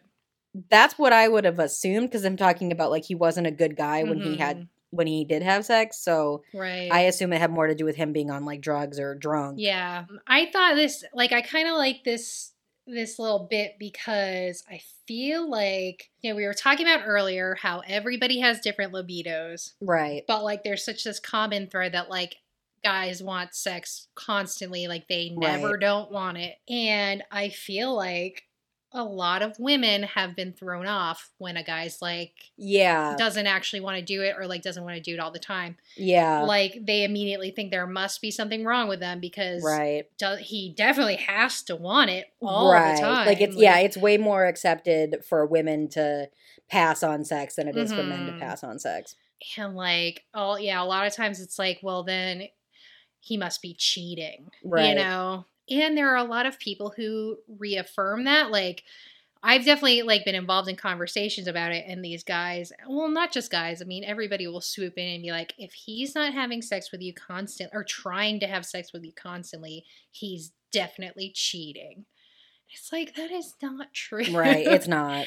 It really messes with girls' heads. Oh, yeah. I know, and there's, like, definitely different factors where, like, I've known guys that, like, there's certain medications that affect libido and stuff like that. That can have to do with it. But I think it also can have to do with, like, not feeling good about themselves. Like, there's a multitude of reasons why anybody wouldn't want to have sex. And those apply to men just as much as they apply to women. And, like, I mean, it's a whole thing where in general, different people have different libidos, period. Like, it's not everybody's the same. Right. But it also is an issue where men feel pressured to say yes. Right. Because they don't want their, like, it's like a manly, like, pride thing. They don't want to be called gay. Right. Which gay men have a lot of sex. Right. But also, and even more serious and terrible about the culture that tries to push this is that, like, when men and boys get raped, they are told it's impossible to rape a guy. You know, like little boys who are raped by their hot teacher. Adult men will be like, I wish my teacher had raped me. Like, it is so fucked up.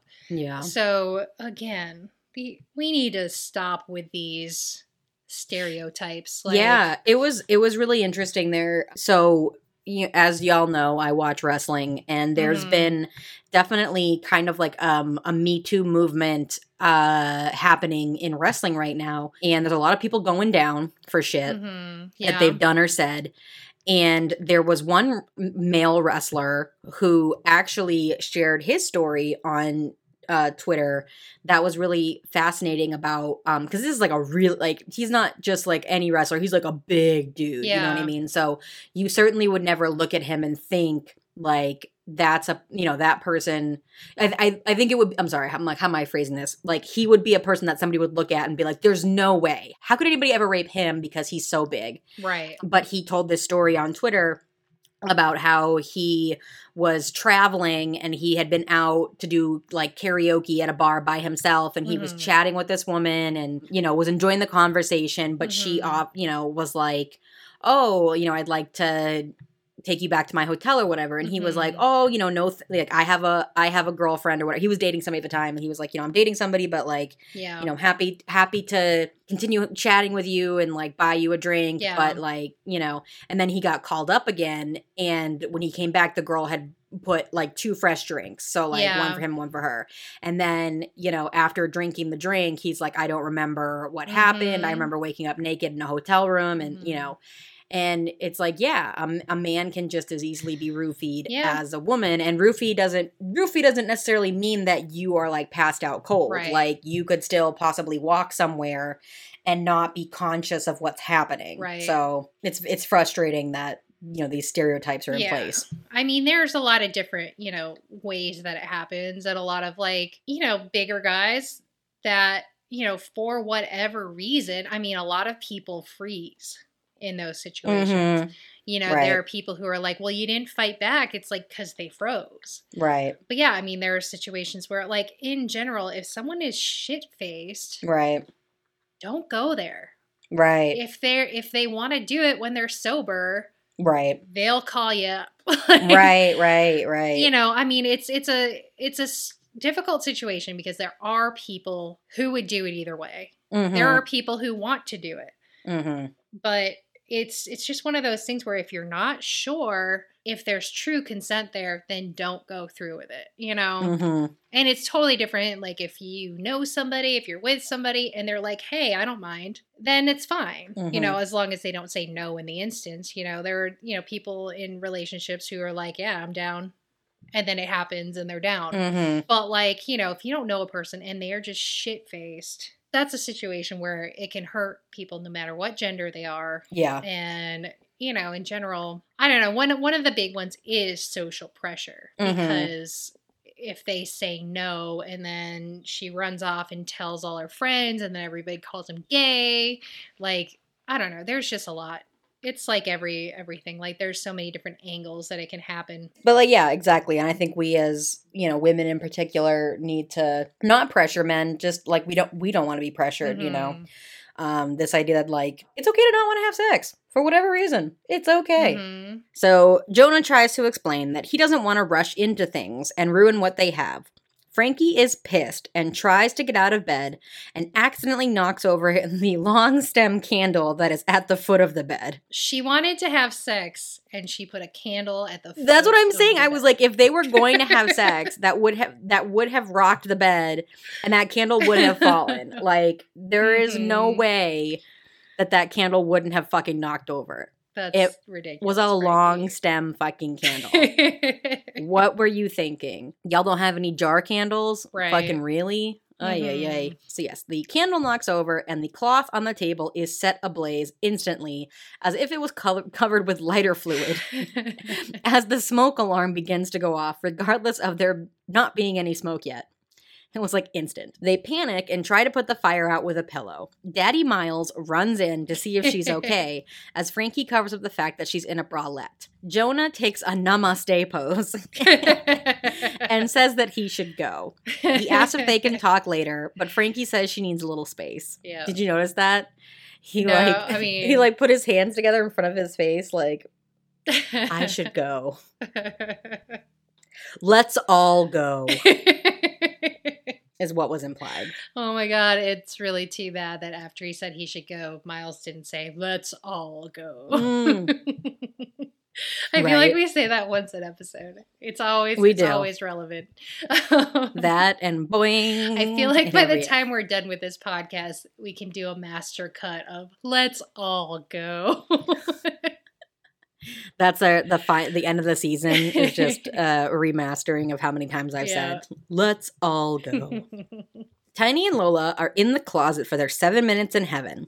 Lola turns on the brightness on her phone so that they can see each other, and she asks if there's something wrong with her because Shay and Frankie invited their boyfriends to get out of girls' night. She feels like everyone's second choice because even though quality time is important for couples, it's also important for friends. Tiny tries to assure her that she's great, but Lola isn't buying it. He dumped her for her friend. Tiny finally apologizes for that, and they reminisce about the good times they used to have together, like the barbecue chip incident, and tries to assure her that there has got to be at least one guy out there that will appreciate her for who she is. At least one. The way he's like, normally I feel like when people are trying to build you up, they're like, there's plenty of guys out there, but he was like, there has to be at least one. Just one.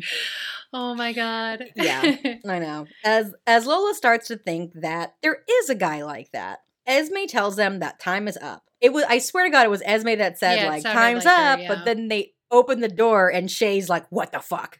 I was like, they're upstairs. Yeah, I was like, did Esme come be like, time's up, and then ran back down? I'm not sure. But anyways, Shay catches them coming out of the closet as they embrace and asks if they were kissing. Tiny is shocked, and Lola says she would never do that to Shay, although it was kind of implied that she would. Yeah. Shay thinks that Lola will give Tiny what she won't, and Lola feels like she should be offended by that. So she is, and she storms off. Tiny tries to explain that he was just comforting Lola, but Shay feels like she's not enough for Tiny because he drank for wanting to hook up with the person to his right. Tiny says it's not a crime to want to hook up with his girlfriend. It isn't. But again, Shay thinks that she caught Tiny in some sort of trap of being a sex-starved maniac. Right. But he's offended. Does Shay only like him when he's a perfect science student? Shay thinks it isn't who he is, but Tiny has had enough of being told who he is and walks away. It's like, you don't know me. That's right. There was a lot of storming off in this scene. There was. It was a lot of the whole episode itself. Storming off, yeah. A lot of storming off, a lot of drama, a lot of shitty friends. It was a great episode. I really enjoyed it. It was pretty good. But I'm just like, calm the fuck down, Shay. Of course he wants to have sex, but he's not pressuring you. That's what I'm saying. He's never, ever, ever even asked for it. Right. Why does it matter if he's thought about it? Sex is a perfectly normal and natural thing, Shay. And she said she's thought about it. She doesn't think about it much, according to her, but... she has thought about it. Come on. Yeah, she's really making it out to be as if Tiny is sitting there jerking off on her. And it's like, come on, baby. Just touch it. That's not at all how he's been. He's been very supportive and kind. I don't know. Anyways. God damn it, Shay is right. So we're back in Frankie's room, and she is screaming into her pillow as Daddy Miles tries to comfort her. He's doing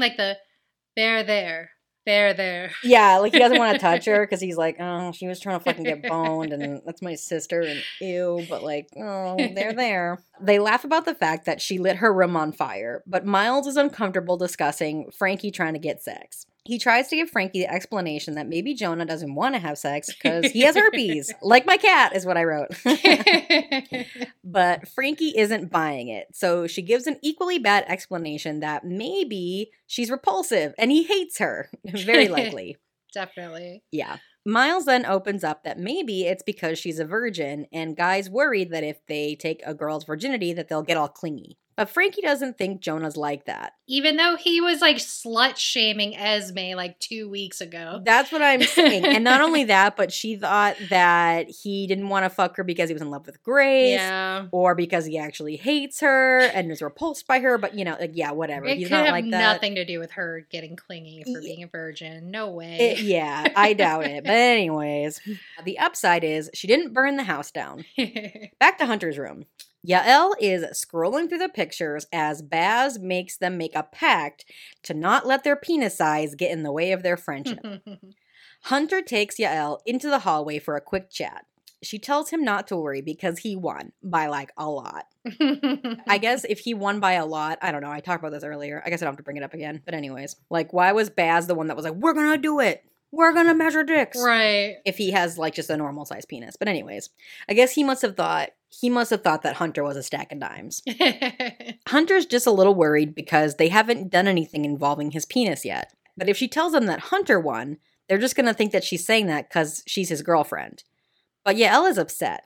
She doesn't want to be just his girlfriend. They all used to be friends, and now she feels like she's in a different category and not part of the group. And it sucks because she doesn't have any other friends. Right? Yeah. Hunter has a hard time separating the friendship from the relationship, but Yael wants to be both a friend and a girlfriend. Hunter agrees, but he wants Yael to lie about who has the biggest dick. Baz needs a win, wrapped in a big dick energy box. I loved it because in the background, they it's blurry, but then they rack focus to Baz in the background, and VJ just has his hand on his shoulder and he just looks defeated. Oh my God. I didn't even notice that. And it's just like, don't worry, Baz. I'm sure you have a giant dick. It's okay. Right? That's what I had only looked at the Yael. I didn't notice the little hand. Yeah. All right. So she agrees to lie about Baz being the winner because she gets why Baz is jealous of Hunter. He's awesome. So she enters the room and declares Baz as the winner, which prompts Baz to say, I knew it! USA! USA! Why USA? Say USA? You should be like, Canada! Canada! You would think, but that's not, that is not Canadian energy. It is USA. USA would be like, we got the biggest dicks! That's legit. Everything's bigger in America, including the dicks, apparently, so... Yael tells Hunter he's created a monster. Mm-hmm. That's true. I feel like Bass has always been a monster, but whatever. Yes. No, that's true. They're really fueling the fire for sure. Back in Frankie's room, she is maxin' and relaxin' in her bed eating chips by herself. She tells Shay that she tried to hook up with Jonah and instead set her room on fire. Shay admits that she slut-shamed Esme and then drove her boyfriend into a closet with another girl. I'm just like, Shay, what else is new? You are always slut-shaming Esme. I know. Shay is like, I don't want to hate on Shay, but she is like a real downer. She is just, I don't want to say prude because that's kind of a shitty word, but she's just so judgmental over other people's sex lives. Right. There's nothing to do with you, girl. It's fine if you don't want to, but leave other people alone. Exactly. Shay says she's glad that Frankie didn't die, but in the fire, that is. But she's also glad that Frankie didn't sleep with Jonah because she didn't want to be the only one not having sex. They both sympathize that boys are the worst. But really, I think they're both the worst. Right, yeah. In this scenario, they both fucked up, not the boys. So they start dipping their finger and chips in what I assumed was Lola's unseasoned avocado face mask. I don't know. Was pretty sure that that's exactly what it was. But Shay was not like, oh, needs lime and salt. She was like, that's pretty good. Right? So, which again, ew, because that's definitely, if it was an avocado mask, it's been sitting out at room temperature. It's definitely brown. They've been dipping into it with their fingers. Yeah, I'm a whole lot of yuck. And it looked as though I think Frankie was eating I thought Cheetos. Cheetos. So don't dip Cheetos in guacamole. Weird. Anyways, Lola is now in Miles' room and she is reading Miles' play to him aloud, which in my opinion is fucking weird. Yes. She suggests some edits to him that blow his mind. She thinks the character of Hope is more than a person, and people might not get that, despite the fact that the character's name is fucking Hope. But okay. She says Hope should be a voice at first. I don't know what she's talking about. Like a voiceover? I don't know. Anyways. She was like, people might not get the symbolism of Hope. You know what I mean? Yeah. How would they might not know. I was like, she said it. She's like, you know? And I'm like, I don't know actually. What the fuck are you talking about? But it doesn't matter because Miles is like, that's fucking it. Yeah. He asked Lola to play the character of Hope since he's had such a hard time casting it. I was like, you might as well ditch Rasha and just have a comatose Tristan in the background. Oh my God. Why? You're going to cast everybody as themselves at this point. Honestly, true. It's true. you made such a fucking big deal about, like, the main character needing to be a boy. Right. And then you cast Coma Boy as a girl. I don't know. All I say is that she didn't even audition for the play. Right. And she's in your bedroom right now. So, like, what kind of Harvey Weinstein moment is this? Like, this is so bad. You shouldn't have a girl in your bed and be like, I'm going to give you this part. Okay. Oh my God. It was bad. But Lola isn't so sure about it, though, because she admits that she likes Miles, and she's worried that if they spend too much time together, they might do something that will get them both in trouble. Miles asks, like what? And then they kiss. Duh! They're, like, doing all this, like, 6 inches from each other's face. Mm-hmm. Gazing into each other's eyes. Oh, God damn it. Yep. We might do something that'll get us in trouble. Like what? You're going to do something right now, obviously. Yep, exactly. Lola asks, are you sure you want to do this? And then they both lay down and take it to Pound Town. Oh, yeah. The next morning, Lola wakes up in Miles's bed and asks if he's thinking about Tristan. It's a little awkward. Yeah. Miles feels a little guilty about sleeping with Lola, but he also feels good. Yeah. This part killed me. I was like, what the fuck is going on right now? It was real weird. Yeah. It's guilty, but it's good. It's good. Lola admits that she didn't think her first time would be with somebody whose boyfriend is in a coma, or someone who even has a boyfriend. Who does, LOL. Honestly. Yeah, right. True. That was always my expectation, and it didn't happen, so I'm jealous. Right? I know. I was like, I wanna fuck Coma Boy's boyfriend. Come on. Miles gets a look on his face like, oh, fuck, you were a virgin? Mm-hmm. Yes, and we all know what he thinks about virgins based on what he said to Frankie earlier. But Lola says, she, like, reads his mind. She's like, it's not a big deal. She's not going to get all clingy because he stole her V-card. Her precious flower. Right, her precious flower. Because they both know they can't actually be together. But Lola wants to just enjoy whatever this is for now. Mm-hmm. And they hold hands and stare longingly at each other. Honestly, that is even more, I mean, I'd be upset either way. But, like, what they're doing is, like, even more intimate right now. Right. They're really having, like, emotional investing in each other. Yes. You know, it's one thing to have a moment of weakness, thing somebody. Still don't do it, but, like, it's totally different when you're just, like, basically, like, being in a relationship with somebody. Mm-hmm. I don't know. It was just whatever. Yeah, it was like, what is the slippery slope no matter what? Mm-hmm. It's like, if you're going to fuck her, don't say that you can't be in a relationship because it's regardless, you're cheating. Right. Your boyfriend is in a, like, it's, I'm not saying, like, if I was in a coma mm-hmm. and I woke up, like, it is tricky because it is like. It's hard, like. You didn't know if I was going to wake up or not. Yeah. Like, you didn't, at what point do you move on? Yeah, it's really difficult because he can't break up with him. Right, right. Yes, exactly. You know, like, and, you know, he's an asshole either way because if he does, you know, if he goes for it, but, like, as he's in a coma, like, he's cheating. Right. Can't break up with him.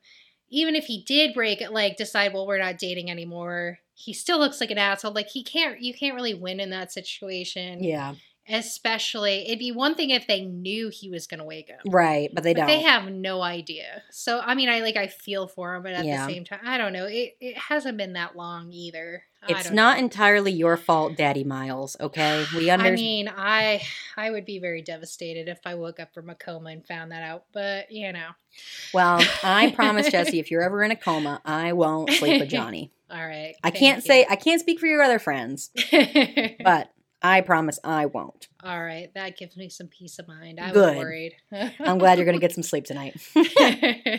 Frankie is cleaning up from the party the night before and asks Lola where she was all night. She lies and says that she fell asleep in the guest room. So nobody at any point was like, hey, Lola was really mad at us. Maybe we should go find her. Yeah. Like, right? Like, again, not a single fuck given about Lola in this entire episode. Right. Shay apologizes for freaking out and being insecure, and Lola apologizes for going into the closet with Tiny. She also admits that she and Tiny never did it.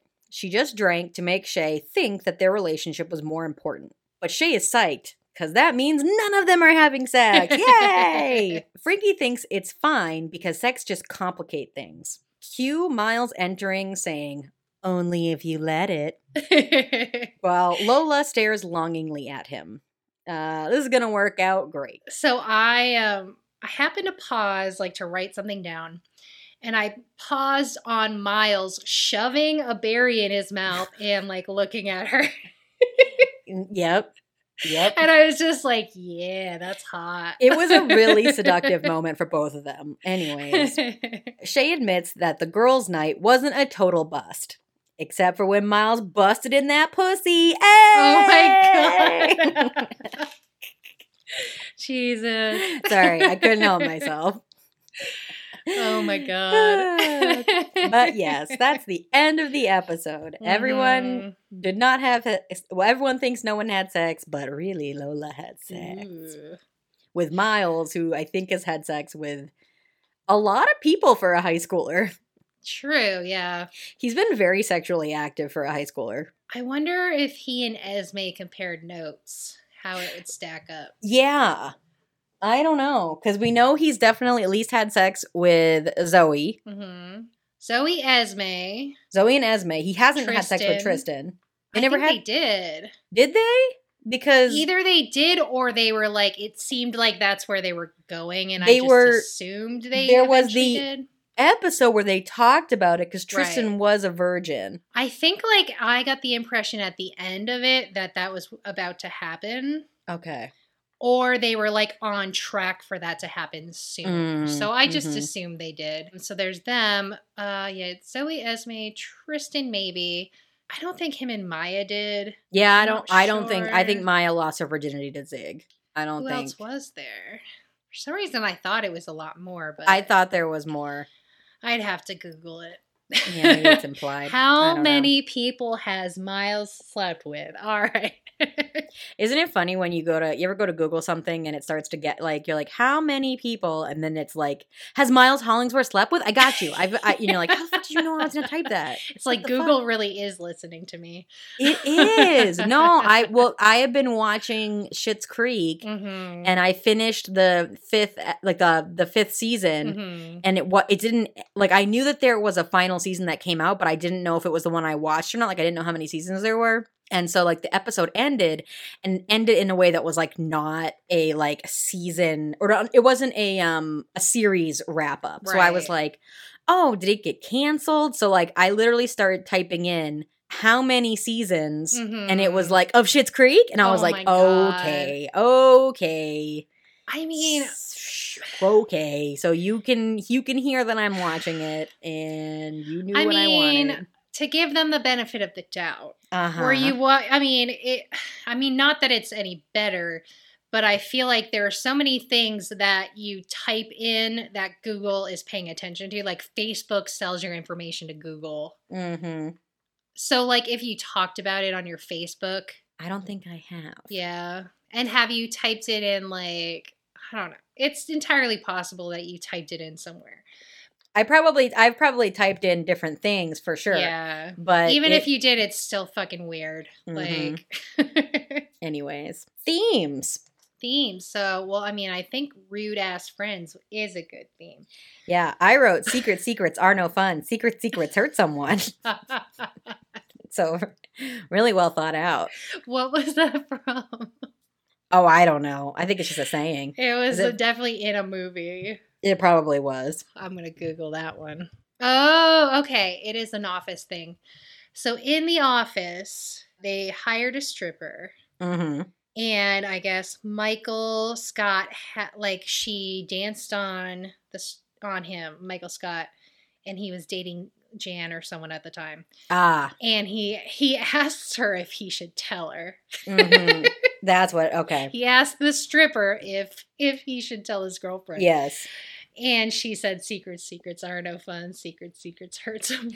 Gotcha. I don't think that's exactly from The Office, but I've only ever watched The Office once through, but I'm pretty sure that was in plenty of other things. But yeah, I guess overall theme. I just knew I could hear it in my head. And I was like, that's from somewhere I know. Well, overall theme is bad friends. Mm-hmm. I'm going to go. I wrote something, but I would just rather go with that. Bad friends. Because, baby, now we got bad blood. So, yeah, I liked this episode. I thought it was real entertaining. Oh, this episode was a hoot and a half.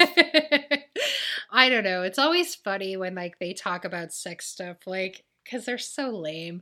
I know. Oh, I loved it. I loved the whole episode. I was like, this is great. Can't wait to talk about it. I mean, how can you have a bad episode that includes a dick measuring contest? Like, woo! You can't go wrong. No, you can't. I'm trying to imagine, like, what would actually be an episode of a show that, like, if they had a dick measuring contest on it, it'd be like, this is bad. I'm going to say The Big Bang Theory. Oh, yeah, that'd be weird. I was going to say Project Runway. Like whatever other reality TV show competition. Oh my god. Top Chef. Top Chef. Worst cooks in America. That's it. Yeah. Shit. Tiger King. Oh god. Ay ay ay. Yeah, I could actually think of a lot. Yeah. But on a teen soap opera, it's comedy gold. Oh, yeah. Always a good time. Always a good time. Yeah, I don't know. That's hilarious. Their fucking Never Have I Ever game was so pathetic. Yeah, it was really bad. It was just like, let's show off how many ways we've hooked up. Like, oh, my God. Nobody. This is just weird. Yeah, it was weird. But, yeah, anyways, I really liked it. Overall episode. I give it 5 chef's kisses. Mm-hmm. Exactly. I think we should rate every episode from here on out in how many chef's kisses. I'm down. I'm on board. I definitely give it 5. I also as well give it 5 chef kisses. Maybe we should even do that instead of themes from now on. Oh, yes. I think that's much better. I kind of like how many chef's kisses. All right. What are we talking about next week? Well, we are talking about season 3, episode 6, hashtag that feeling when. That feeling when you watch an episode that earns 5 chef kisses. On top of the world. Mm-hmm. All right. So got any social media to plug? Yes. At Carly Jo Geer on Instagram or Twitter. Or The Real Nick Furry with underscores between all the words. That's on Instagram. And yeah, I think. Or at Carly Jo Geer on TikTok. Have you posted anything there yet? I've posted a couple of TikTok videos, but I have not yet posted anything on Instagram. So really going to build that following before I reveal my first post. Right. It's going to be a doozy. Or really underwhelming. My Instagram has been all my kitten and my grill, my new grill. All the food that Johnny has grilled up for me. So anyways, you can follow me on Twitter at Jessay, which is Jessay. And you can follow me on Instagram at Monday Night Raw, Rawr. I love how we have to spell out how to follow us. Like, all of our things have like specific spellings that are like confusing. Underscores. And you can follow us across social media at ASocialDisease. All right. Thanks for listening, everybody. Thanks, guys. Bye. Bye. And once again, we're your hosts, Jessie Mack and Carly Jo Geer. And this has been a Social Disease podcast. Thanks for listening.